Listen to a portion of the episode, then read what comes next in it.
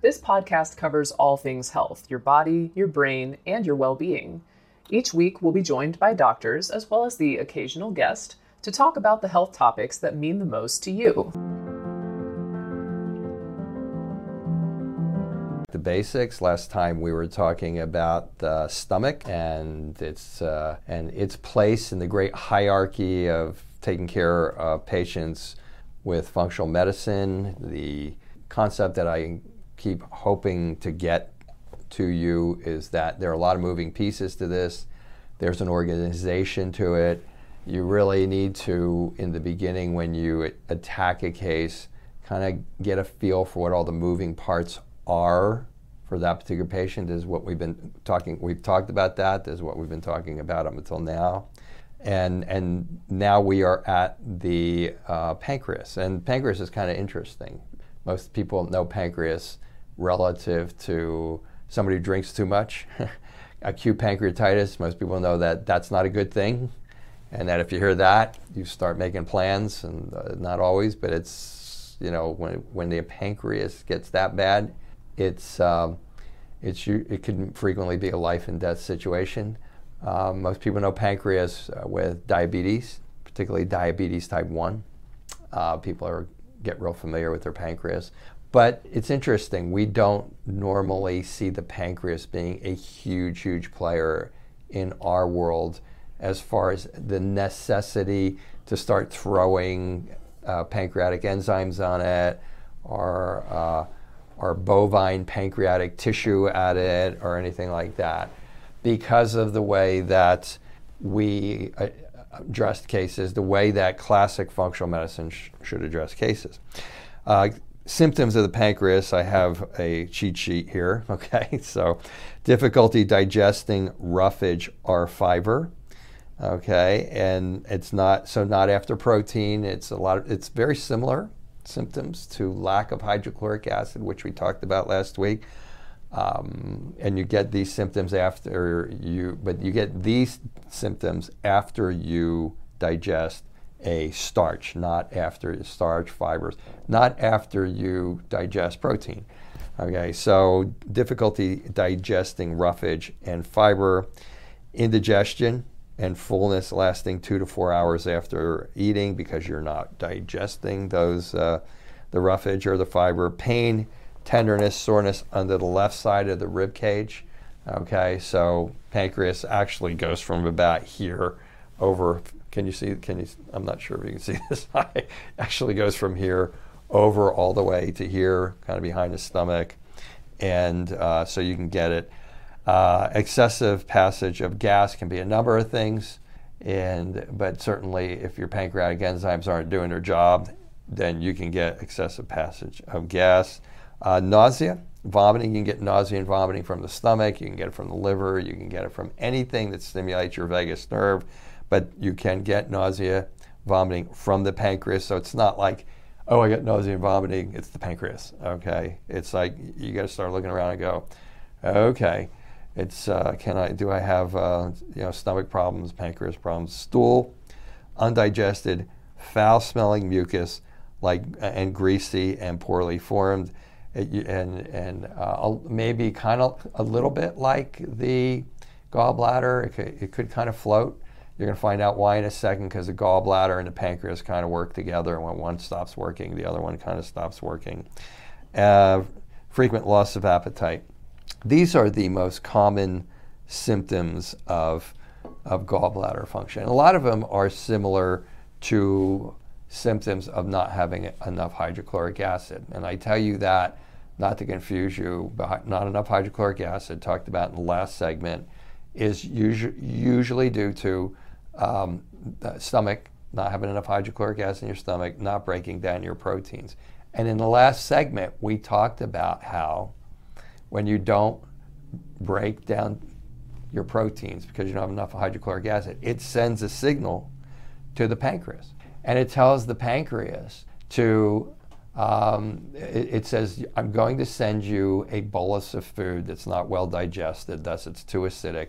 And there's a duct that that these uh, that the, that the gallbladder dumps into and that the pancreas dumps into. There, and and and so this common duct, okay, if you also is dumps into where the food comes right out of the stomach. So if you have an acidic bolus coming out of there, nature has already kind of figured out it could screw up your gallbladder and your pancreas. This is mostly what we see. I don't normally see the person who is drinking themselves to death. They're not usually somebody who is like attracted to alternative functional medicine. Um, just, at least I've only seen a few, and um, and we don't usually see people who have severe acute pancreatitis. Usually the, the pain is so much that they're in the hospital. So we see the chronic pancreas issue, but nobody ever comes in here for that. It, and, and uh, we don't have people come in here with, oh, um, I, have got all these problems, and then we find out that they have diabetes type 1. Usually they have found that out long before they get to my office. And, and if you're a physician watching this, usually to your office if you're doing functional medicine. So we get the person whose pancreas isn't functioning properly. Why isn't it functioning properly? The number one cause is usually a lack of hydrochloric acid in the stomach and then a signal is sent to that pancreas, and the pancreas just stops putting out pancreatic enzymes. Part of the reason that you get undigested, foul smelling, mucus like greasy stools uh, is because the pancreas has a lot of different enzymes. So, most people who come in here and have some clue of what the pancreas does um, usually it to blood sugar, and indeed, you can get blood sugar symptoms also that will alert you to a pancreas problem. Uh, you could you could feel like you have insulin resistance. You can be you can be fatigued after meals, and you can crave sweets, and you can urinate a lot, and things of that nature. You can have that. That can alert you to a pancreatic problem. But the but the key to the pancreas is is is this.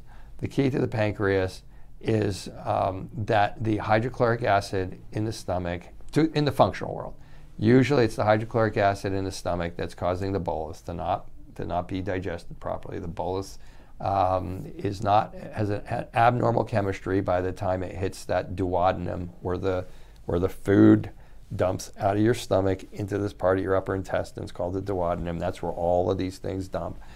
And it tells and it kind of tells the pancreas to not work.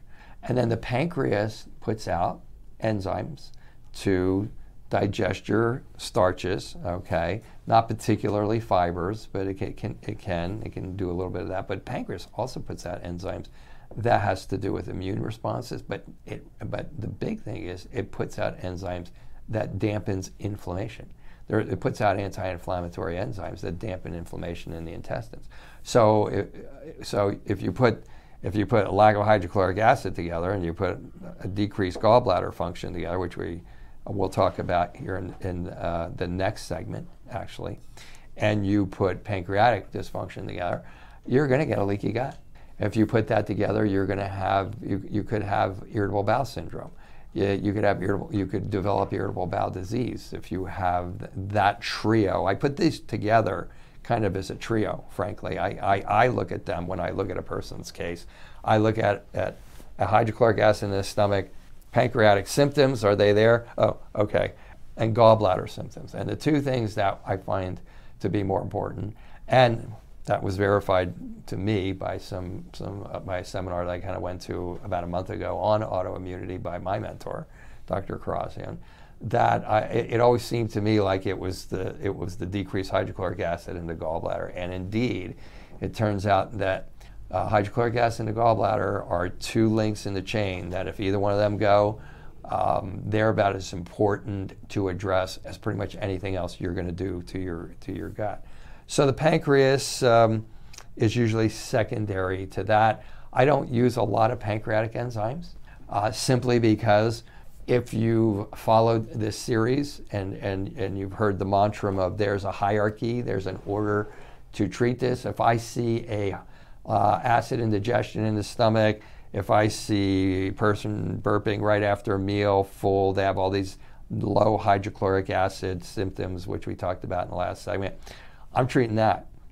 And, and in treating that, and if they have a lot of gallbladder symptoms, I might be treating that at the same time, or I might be waiting because it's a tad bit down the chain, the chain of command.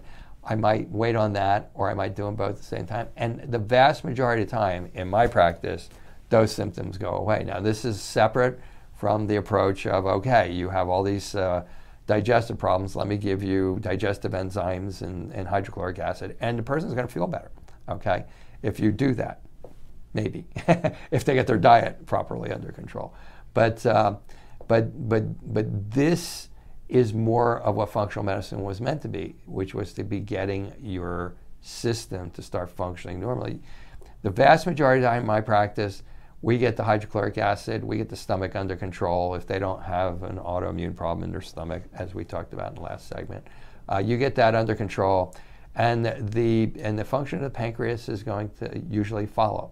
If you get that and the gallbladder under control, then the pancreas is going to, is going to follow. If I get those two under control and I still have pancreatic symptoms, then I'm going to be looking and say, okay, do we have some rare case, rare in my office? Okay, do we have some rare issue where, where the person has pancreas? diabetes type 1 and doesn't know it?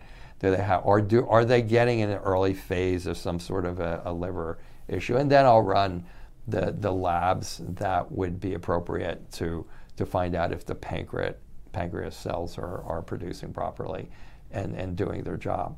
So pancreas is pretty clean. It's kind of like a, if it's not a severe acute problem, in functional in the functional world and with the type of people that are drawn to most functional offices, it's kind of like a it's kind of like a step along the way that's that's not the biggest step uh, in most cases mo- uh, uh, that, that come into the office. And so that's kind of how I see it. That's how I that's how I, have experienced it. And so this is a, a fairly efficient presentation this week because in my mind, I'm not treating acute pancreas as most of you are not, or probably shouldn't be. And so, um, so there's not a whole lot to go more to go over relative to pancreatic function and how to get it going properly. Mostly, it's treat the gut, treat the stomach, and um, and possibly and possibly treat the gallbladder. So, so that's it for today. Uh, so for for all you pancreatic fans, I hope that uh, that fed your appetite for pancreatic function uh, uh data. And uh, next time we will be going over the gallbladder. And the gallbladder is quite a bit more uh, involved than I think most people understand. Um, and, I, and I say that having spoken to literally hundreds and hundreds of people who've had their gallbladders out. And so it's kind of fascinating. The gallbladder is far more than just breaking down your fats. And uh, the ways to manage it are are a little bit more than the pancreas and possibly even the stomach. This will conclude the episode. Thanks for tuning in. If you like what you hear, please leave a comment and subscribe. Thank you.